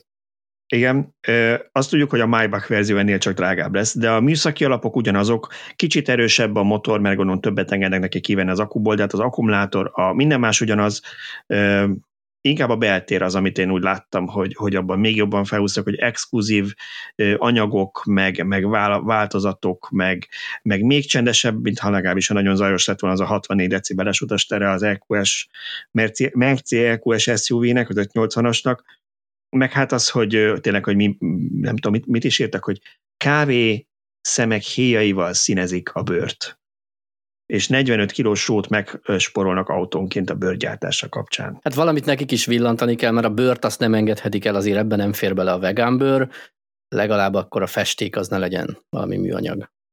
Én azon, azon nevettem, hogy, hogy a hány kilós sót, amit megsporoltak? 45. 45, 45 kiló. kiló. 45 kiló sót azt már gyűjtögetik, mert, mert átállnak ők is nátrium akkumulátorokra, tehát hogy... De, azt nem tudom, de a te EQS SUV-nél láttam, hogy az valami 2, mennyi tonna? 2,4 talán? Hát az, ha beleülök, már három. És nem azért, mert annyira kövér vagyok, de... Ja, bocsánat, 2,8, bocs, igazad van, és akkor plusz a, igen, 2,8, jól emlékszem most már, igen. De, de akkor szóval, hogy van erre még jó a B kategóriás jogsi azért még éppen? Nem Ennyi tudom, a terhel, nem. az össz, megengedett ösztömege ne, ez, ez nem téged érdekel a sofőrödet, nem? Hát most olyan sofőrt alkalmazol, akinek van teherautóra is jogsi. Nem tudom, én ezt nem forszíroztam, nem mertem megkérdezni, hogy erre éle még a jogosítványom. Amit én a, a, Maybach, a, a, bocsánat, a Maybach verziónál mosolyogtam rajta, hogy tényleg amikor nem tudnak mit kitelni, hogy miért legyen még, mivel lehetne még fényűzőbb, meg még extrább, a csomagtartót is faberakásokkal díszítették. Hát ennyi, érted? Igen. Igen. De ezt sokan, sokan azt mondják erre az autóra, hogy ugye, hogy itt már, már nem beszélhetünk a környezetvédelemről egy ilyen autónál, hogy, hogy három tonnás, meg 120 kWh akkumulátorról menne, meg mit tudom én. Dehogy nem, pont ezeknél az autóknál beszélhetünk, hiszen ugyanezt az autót korábban dízelben meg benzinesben ki tudja milyen motorokkal megvették, és ezt a tömeget azokkal is mozgatni kellett. Azok se, tehát a, a GLS Merci sem sokkal könnyebb ennél, aztán 200 kilóval könnyebb, tehát hogy nem... Gondolom nem. ott azoknál nem is nagyon optimalizált a gyártó a fogyasztás. Úgy ott vele, hogy aki meg tudja venni a, a nagy Bentley-t, meg a nagy eh, Maybachot, meg izé, az, az úgyse érdekli, fogyasztod az 20 litert, és fogam nincs mennyit fogyasztanak, de ott ez még kevésbé volt faktor, itt meg azért csak oda kell rá figyelni, mert azért azt elvárják, hogy a, hogy a specifikációban nagyon nagy hatótávot villancsál, és akkor valószínűleg oda kell figyelni a fogyasztásra. Igen, és hogy, hogy ha, ha valaki a dízel helyett már egy ilyen elektromosat választunk, választ, akkor igenis beszélhetünk a környezetvédelemről, hogy, hogy azokat is ki tudtuk már iktatni a piacról, és nyilván egyébként meg nem erről szól az egész. Az egész arról szól, az egyik az, hogy meg kell különböztesse ez a vevőkör saját magát a többiektől, tehát kell neki egy olyan exkluzív autó, amit nem tud mindenki megvenni. A másik pedig az, hogy rengeteg technológia ezekben az autókban tud először megjelenni ezek ennyibe kerülnek, ezekből ilyen keveset tudnak gyártani, de ezek a technológiák szépen lassan lecsorognak abba az autó kategóriába, amit mi is meg tudunk vásárolni. És, és nem szabad erre úgy tekinteni, hogy no, ez fölösleges, meg hogy ez nem, nem a környezetvédelemről szól, de összességében ugyanúgy arról szól, mint, mint az összes többi. Igen, ez a mikor, mikor kerül be... Bocsánat, mondjad. Ez a kulcs, igen, bocsánat, belevágtam. Mikor kerül be a városi minikbe a hátsó kerék kormányzás, ezt akartam kérdezni. Mert az nekem nagyon tetszett. Nyilván. Többet, többet vesztenél annak a helynek, ezzel a helyen, ami ahhoz kell, hogy azt a mechanikát belerakják. De egy ilyen, tehát az, az tényleg döbbenetes, hogy ez a hátsó kormányzás, ez milyen sokat jelent egy ilyen nagy batárkocsinál, szóval Hát Igen, nekem nagyon... a Model X-ből azért kicsit hiányzik.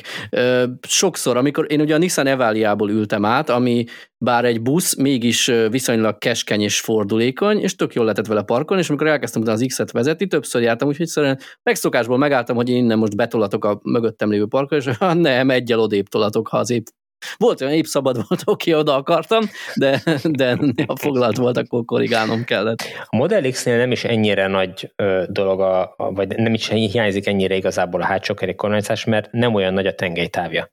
Teljesen máshogy fordul, viszonylag autósan fordul. De egy ekkora tengelytávú autónál, mint az EQS, meg ugyanilyen a BMW iX is. 3,2, ugye? Az igen, tehát hogy, hogy ez, ez brutálisan nagy. Tehát ezek, ezek máshogy nem kanyarodnának be. Tehát egy budapesti kisebb belvárosi utcában nem, fizikailag nem tudna bekanyarodni, hogyha nem lenne így megcsinálva a, a, a hátsó futóművet. Tehát, hogy ez... Apropó, e, igen? A, apropó tengelytáv, nekem az jutott eszembe még a héten valamikor, hogy azért mennyire durván összerakták a Kiánál ezt a EGMP platformot, nem? Hogy az EQ, EQ az Ionic 5 három méteres tengelytával rendelkezik, és ezek a nagy, és, és 4,65 méter, vagy mennyi a hosszú a kocsinak, és ezek a nagy batár Uber luxusok meg 3,2-vel, oké, okay, az plusz 20 centi, de hogy, de hogy azért nagyon durva a helykihasználása annak az Ionic hogy egy akkora tengelytávot bele tudtak rakni. Hát ki van sarkokba tolva a kerék gyakorlatilag, tehát hogy igen. Igen, és egyébként az a furcsa, hogy, hogy azoknak még a fordulása nem is annyira rossz. Tehát az, a, az az extra 20 centi, az, az, az tényleg azért sok tengelytávban nézve. Meg hát valószínűleg, hogy nyernek valami túlnyúlása is. Igen, nyernek valamit azzal, hogy az Ionic nincs akkora túlnyúlás a hosszú tengelytávért cserébe. Valószínűleg, hogy 40 centi rövidebb, mint az EQS. Uh-huh. Mhm. Hát annyival nem biztos. Na jó, még, szerintem még, még hátra vannak a kommentek, bocsánat. Mondjad, uh, csak annyi, hogy, hogy végre újabb autó, ami plug and charge-os, tehát oda megyek az Ionity töltőhöz, bedugom, és azonnal indul a, a töltés, és nem kell vele vacakolni, és egyébként az összes többi a töltőnél is, hogyha ha benne van a rendszerében, a Mercedes Mi rendszerben, a töltő, akkor a képernyőről lehet indítani, nem kell applikációval, meg, meg minden marhasággal tokennel bajlódni. Bár nyilván egyébként egy, egy tokennel egyszerűbb, de, de, de a képernyőről, hogyha ott állsz a töltőnél, fölbukkan az adott töltőnek az adatlapja, és rányomod az okét, hogy mehet a töltés, és elindítja. Tehát, hogy hogy ezt miért nem tudják megcsinálni más autóknál. Nem Azt én, ne, én nem is értem, hogy ez a plug and charge az miért nem lett alap minden autónál, hogy ez valami olyan drága technológia, nem hinném, hát a tesztákban is, jó, nem pont ez a protokoll, de hogy valami nagyon hasonlót csinálnak ők is. Itt az egészet az bonyolítja, hogy saját, ugye igen. több szolgáltatóval kell kompatibilis legyen a dolog. Most itt jelenleg ott tartunk, hogy egyedül az Ionity az, amelyik ezt támogatja, de az egész rendszer elméletileg úgy van fölépítve, hogy, hogy több szolgáltató is képes legyen, de azt Igen, én is értem, De ha már megcsinálták egy modellhez, tehát ha megcsinálták, ugye, mert a, a Volkswagen is Volkswagen is valamelyik autóján már ilyen, nem? Hát a, ígérgeti, de én még nem láttam. Ígérgeti. Szóval a lényeg az, hogy ha már ezt kitalálták, meg megvan a protokoll, az mennyiből áll ez? Én naivan azt gondolnám, hogy ez pár plusz sor a kódban, hogy, hogy ezt egyszer megírták, akkor az mondjuk, ha más nem, jó, akkor legyen az összes, akkor mondjuk a Mercedes-nél, ők már kitalálták, megvan, miért nem így jön ki a gyárból az összes Mercedes, ami elektromos, mennyiből állna, nem tudom, ha valaki tudja, írja meg, hogy milyennek az akadálya. Ez annyira furcsa téma egyébként, az átadom, beszélgettem a termékspecialistájukkal, és az derült ki az általa elmondottakból, hogy ugyanezt az EQE is tudja.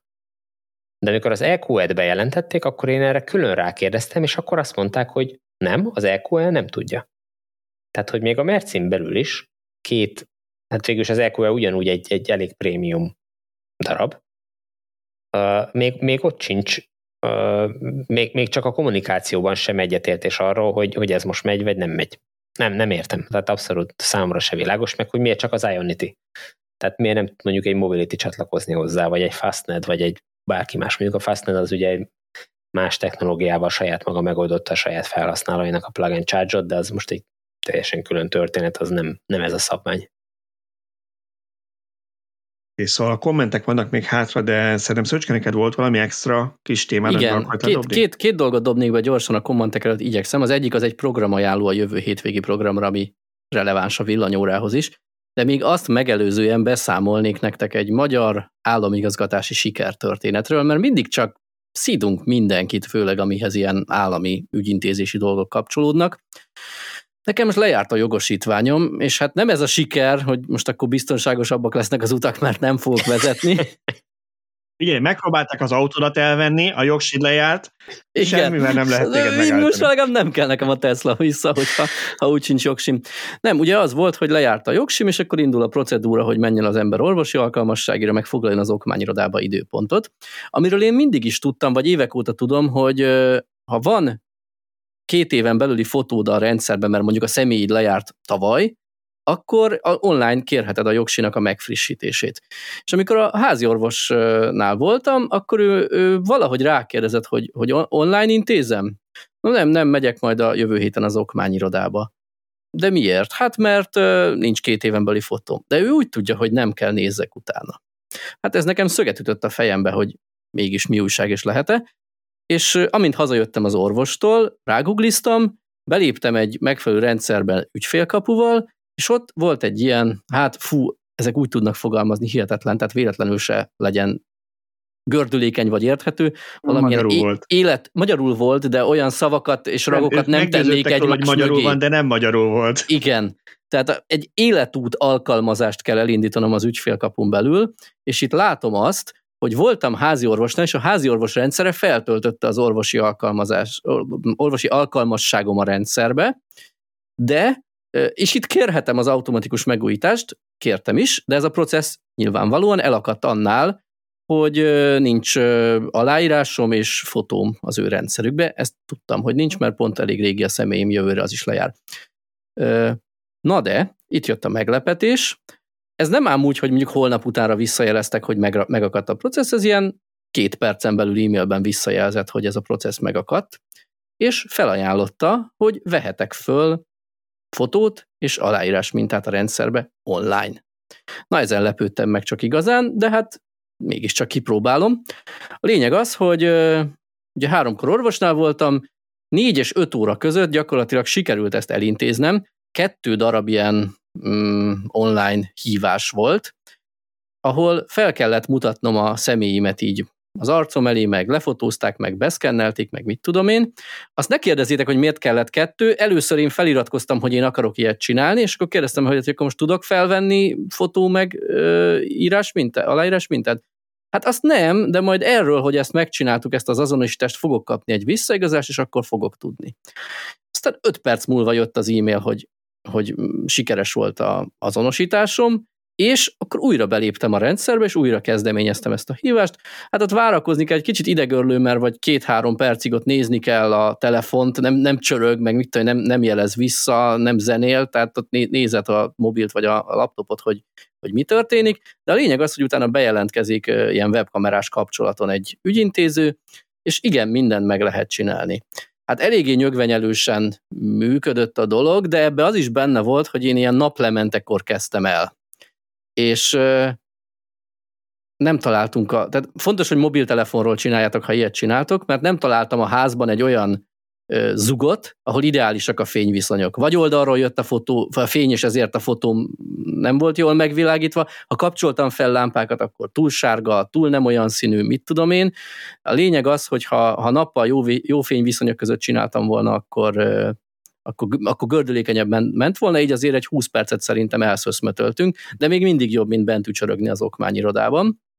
Lényeg az, hogy sikerült a aláírás mintát is bemutatni, az is úgy működik, hogy egy fehér A4-es lapra egy normál méretű, tehát nem A4-esbe egy kis aláírást le kell írni, és akkor azt így a webkamerán keresztül ők beszkennelik.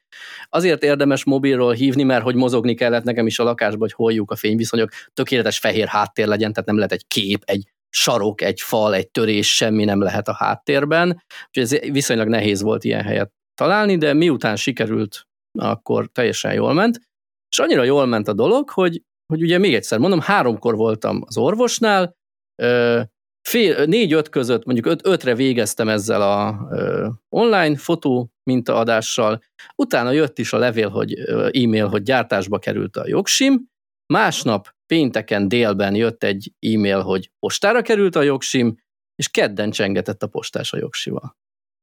Én teljesen le vagyok döbbenve, tök jól. Anélkül, hogy mondjuk hétfőn kezded, akkor lehet, hogy megkaptad volna még, mint a szerdán vagy csütörtökön a Igen, igen. Tehát jó, benne volt egy hétvége, de még szerintem így sem rossz. Jó, más kérdés, hogy olyan, olyan a fotóm, mert ugye selfie módba kell csinálni, és akkor, hogy magamnak tartom a kamerát, én nem vagyok ilyen profi szelfizős, nyilván egy fiatalnak ez könnyebben megy, mint egy ilyen hát magamfajta boomernek. Akkor jó. Itt nem ez volt az elvárás. Tehát addig mozgattam a kamerát, és ugye nyilván tükörbe, hogy fordítva mozgatott, stb. És úgyhogy itt nem az kell, hogy legyen ott a, nem tudom, a pizzai ferdetorony a háttérben, hanem az kell, hogy egy ilyen ovális karika van, és abban benne legyen az arcom, de de pontosan középen, szimmetrikusan, stb. Szóval az a lényeg, hogy azzal én ott el, elszenvedtem egy kicsit, és ezért egy eléggé, nem azt mondom, hogy előnyös fotó készült rólam. Kérdezte is a hölgy, hogy ez így jó lesz? Jó. Biztosan nem akarom újra csinálni? Nem. De negyed órát küzdöttem, hogy végre legyen egy, amit elfogad a rendszer. Én ezt itt leokéztam, úgyhogy úgyis csak a rendőrnek mutogatom a jogsimat. Tehát hát majd ő egy kicsit elmosolyodik rajta a, a jó hírem az, hogy megvan az a borzasztó fotód, hogy eh, én csak félig lepődtem meg a sztoridon, mert nekem is azt hiszem két éve kellett jogsit csináltatnom, vagy tavaly, és ugyanilyen gyors volt, nekem gyorsabb volt, mert nekem volt a rendszerben fotóm meg aláírás mintám, mert előző évben járt le a személyim. Én nem is tudtam, hogy ez ilyen gyorsan megy, de én is a házorvosnál voltam, és már egy vagy két nap múlva megjött nem is értettem, hogy hogy Magyarországon vagyok, vagy elköltöztem más országba, nem tudok róla. De a lényeg az, hogy ugye, ha már van a rendszerben ilyen képed, akkor legközelebb azt kerül rá, tehát a személyre, ha jövőre lejár, ugyanez a szarkép fog kerülni, legalább konzisztensen rossz lesz. legalább hasonlítani fog, így van. Na de még mielőtt kommentelnénk, akkor szerintem térjünk rá a programajánlóra. Programajánló, oké. Okay.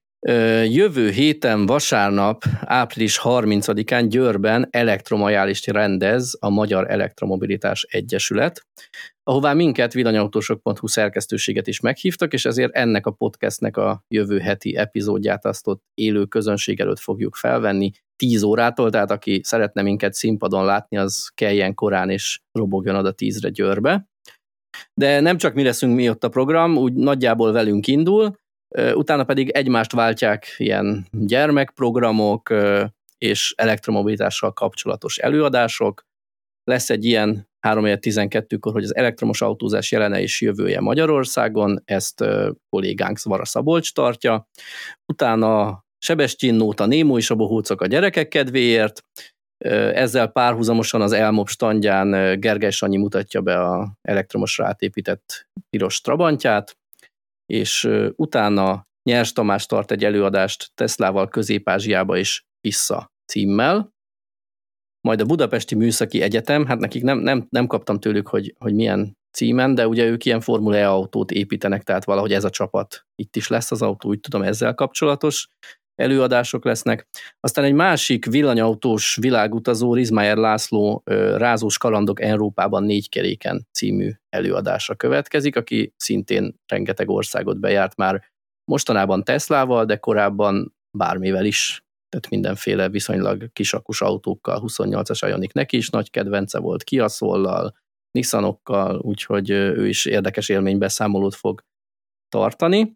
A rendezvényen lesz egy elmobos játék, ami egy ilyen, hát nem is tudom pontosan, hogy, hogy elmagyarázni, egy ilyen pontkereső játék lesz, ahol mindenféle feladatokat kell megoldani, és lehet pozitív és negatív pontokkal feltöltődni vagy lemerülni, amelynek értékes díjai is lesznek.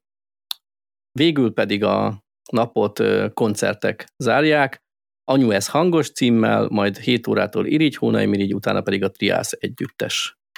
Rengeteg kiállítónk lesz, lesznek tesztvezethető autók, olyan érdekességeket is meg lehet majd itt nézni, mint például a NIO, szerintem Magyarországon még nem sokan találkoztak a NIO autójával, elektromos motorkerékpárok tesztvezetésére is lesz lehetőség,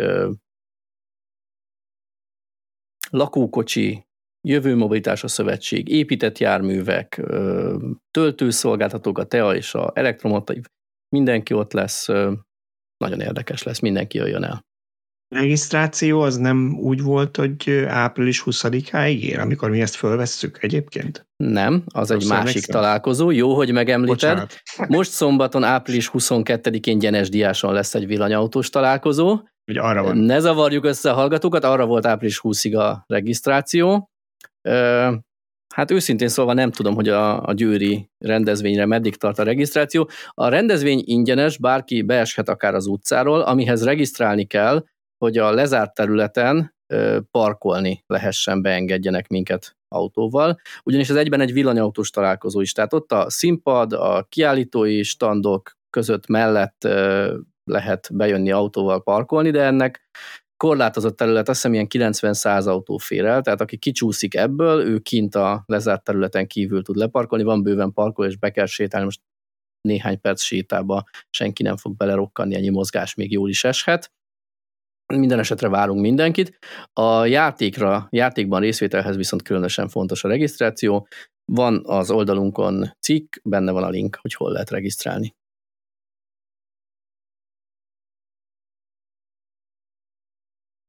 Tibor, én nem hallak, nem tudom, hogy csak nálam nincs a hangod. Igen, bocsánat, csak jött egy mentőautó, és amiatt lenémítottam magam, és elfelejtettem róla. Tehát nagyon fontos az, hogy akkor jövő hét szombaton nem lesz hagyományos villanyóra, hanem ott fogjuk felvenni vasárnap, és az majd valamikor vagy hétfőn, vagy kedden fog kimenni. Tehát aki nem tud eljönni, akkor egy két-három nappal később fogja csak megkapni a villanyórát. Viszont, viszont ha már erről beszélünk, ugye mi arról beszélgettünk, hogy mik legyenek ott a témák, és egyelőre fogalmuk nincs. Azt beszéltük, hogy talán nem a heti híreket, hanem valami kicsit ilyen, nem tudom én, más vagy tágabb dolgot beszéljünk meg, úgyhogy várjuk a tippeket, hogyha szeretnének nekünk tippet adni, hogy miről beszéljünk az élő felvételem. Aztán, ha, nem, ne, ha nincsenek tippek, akkor hogy kitalálunk valamit, de ha ötletek vannak, szívesen fogadjuk. Amit biztosan megígérhetünk, hogy az valóban villany óra lesz, mert a színpadi programok szorossága miatt kénytelenek vagyunk beleférni egy órába. Ha szokás szerint ott is késünk a kezdésre egy negyed órát, akkor villany 45 perc lesz. Akkor gyorsan, itt már ne húzzuk tovább, van egy pár kommentünk, azokat még beszéljük meg. Van egy pár, ami ilyen helyreigazításszerű, hogy rájöttek, hogy hülyék vagyunk, és adtak tanácsot, hogy mit kellett volna mondani, és azt nagyon szépen köszönjük, hogyha hibát találtok, azt kijavítjátok. De az első az az még nem ilyen, az arról szól, hogy valaki azt vetette fel, hogy az a 2035-től érvényes új zéro emissziós szabály, szabványokat, ugye ez a Európai Uniós jogalkotásra gondolnak, vajon ki lehet-e játszani a hibridek kedvenc trükkjével, hogy a mért első kilométereket képesek elektromosan megtenni, és valójában meghekkerik ezzel a teljes átállást, különös tekintettel a most megjelenő 200 kilométeres hatótávú hibridekre gondolt itt a hallgató. Milyen véleményetek ez működik-e? Hát, hát nagyon én remélem, remélem hogy nem. Én azért gondolnám, hogy nem, mert itt nem azt írták elő, hogy, hogy hány kilométert kell, vagy, vagy milyen mérési ciklus, azt mondták, hogy 100 százalékkal kell csökkenteni. Tehát itt nem elég az, hogy az első pár kilométert, hogy 200, akár 200-at meg tud tenni elektromosan. Itt arról van szó, hogy a teljes hatótávját az autónak 100%-kal kevesebb helyi károsanyag kibocsátással kell megoldani, mint korábban. Én, én is remélem, hogy erre gondoltak, mert ugye tényleg az a, az a trükk, hogy a, a plug-in hibridek azok ilyen néhány gram per kilométer CO2 kibocsátással papírozódnak, mert feltételezik, hogy, hogy csak az első 100 kilométer teszi meg a tulajdonos, minek venne akkor plug-in hibridet, és abból 70-et megtesz elektromosan, tehát csak a 30-ra esik a fogyasztás. Ha ezt feltornázzák 100 fölé, akkor nulla lesz, de hát csak nem. Igen, egyébként teljesen jogos a felvetés az olvasónak, hogy, hogy ilyennel akár ki is lehet játszani. Én is abban bízom, hogy azért ezt, vagy ebből tanultak a korábbi szabályoknak a, a réseiből a jogalkotók, és ezt most már nem teszik lehetővé.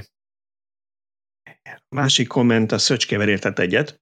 Ez önkormányzati önkormányzati uh, témában volt.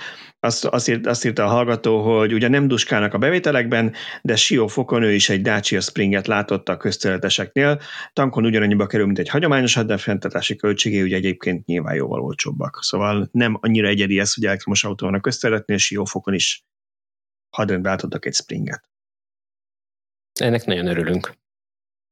A következő, főleg, hogy az a bája ennek, hogy Siófokon ugye már nem lehet ingyenesen parkolni a zöld rendszámosoknak, de legalább egy zöld rendszámos bünteti őket, hogyha tilosban állnak, hogy örökre fel a kerékbilincset, hát legalább ennyi. Oké. Okay. Ára már kapcsán, ez csak a jó hírek kapcsán, ne legyen pozitívum is. Azt írta valaki, nem tudom, hogy milyen munkakörben dolgozik, de azt írja nekünk, hogy az egyik ügyfele most szerződött 3x32 amperes órával, ez gondolom üzleti ügyfél lehet, és 76 forint per kilovattóra áron kapja az EON-tól Budapesten az áramot, tehát mintha elkezdtek volna lefelé menni az elektromos árak, hogy már nem ilyen 150 meg sok, hanem 76ért tudtak szerződni. Ez, ez jó hír. Hát itt, itt az a kérdés, hogy amikor a nagy szolgáltatóknak a szerződései, illetve a legnagyobb kérdés az, hogy mennyi időre kötötték a szerződést a nagy szolgáltatók, tehát hogy a Mobility, a MOL, az EON milyen hosszú szerződéseket kötött, és meddig marad nekik a magas áramáruk, tehát hogy mikor lesz az a következő pont, időpont, amikor újra tudnak szerződni egy 70 forintos ára. A másik az, hogy ha újra szerződnek egy ilyen árral, akkor ki lesz az első, aki leviszi az árakat, és és bemegy a többiek ára alá azért, hogy az ő szolgáltatása, az ő hálózata kihasználtabb legyen, mint a többieké. Vagy egységesen maradnak a, a magasabb áraknál, és reménykednek abba, hogy ezt a, az extra profitot azt megtartják maguknak. Hát majd meglátjuk. Bár a tendencia üdvözlendő, azért azt hozzátenném, hogy az, hogy 76 forint kilovattóra áron nettóban szerződött, ha ez csak az áramárat jelenti, és nincs benne a rendszerhasználati díja, hogy a céges tarifáknál szokott, akkor azért annyira nem extrém jó ez még mindig, mint ami korábban volt, mert ha ez még egy ilyen 35 forint körüli RHD hozzájön majd az egészre, az áfa hozzáadódik, akkor már azért közelítjük a 140-150-et, de még mindig nem a 400 forintos, amikről szó volt az elmúlt évben. Mm. Ennyit, ennyit erről, hogy pozitív híreket osztunk igen, meg, igen. rögtön lecsapja. Semmi, én próbálkozom, de nem muszáj ezzel foglalkoznotok.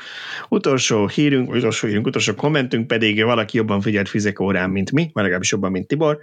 Múltkor azt mondtad, hogy bocsánat, mint Szöcske, de jobban, mint mi, mert nem szóltunk rá, hogy, hogy rosszat mondasz, hogy nem a gázolaj energiasűrűsége nagyobb, mint a benziné, Igaz, hogy térfogatban mérve valóban a gázolaj nyer, és volumenben számolunk tankoláskor is, de alapvetően tömegarányosan kell néznünk ezt a különbséget, és, és nem nagyobb az energiasűrűsége a gázolajnak, mint a benzinnek, ha tömegarányosan nézzük. Köszönjük a korrekciót.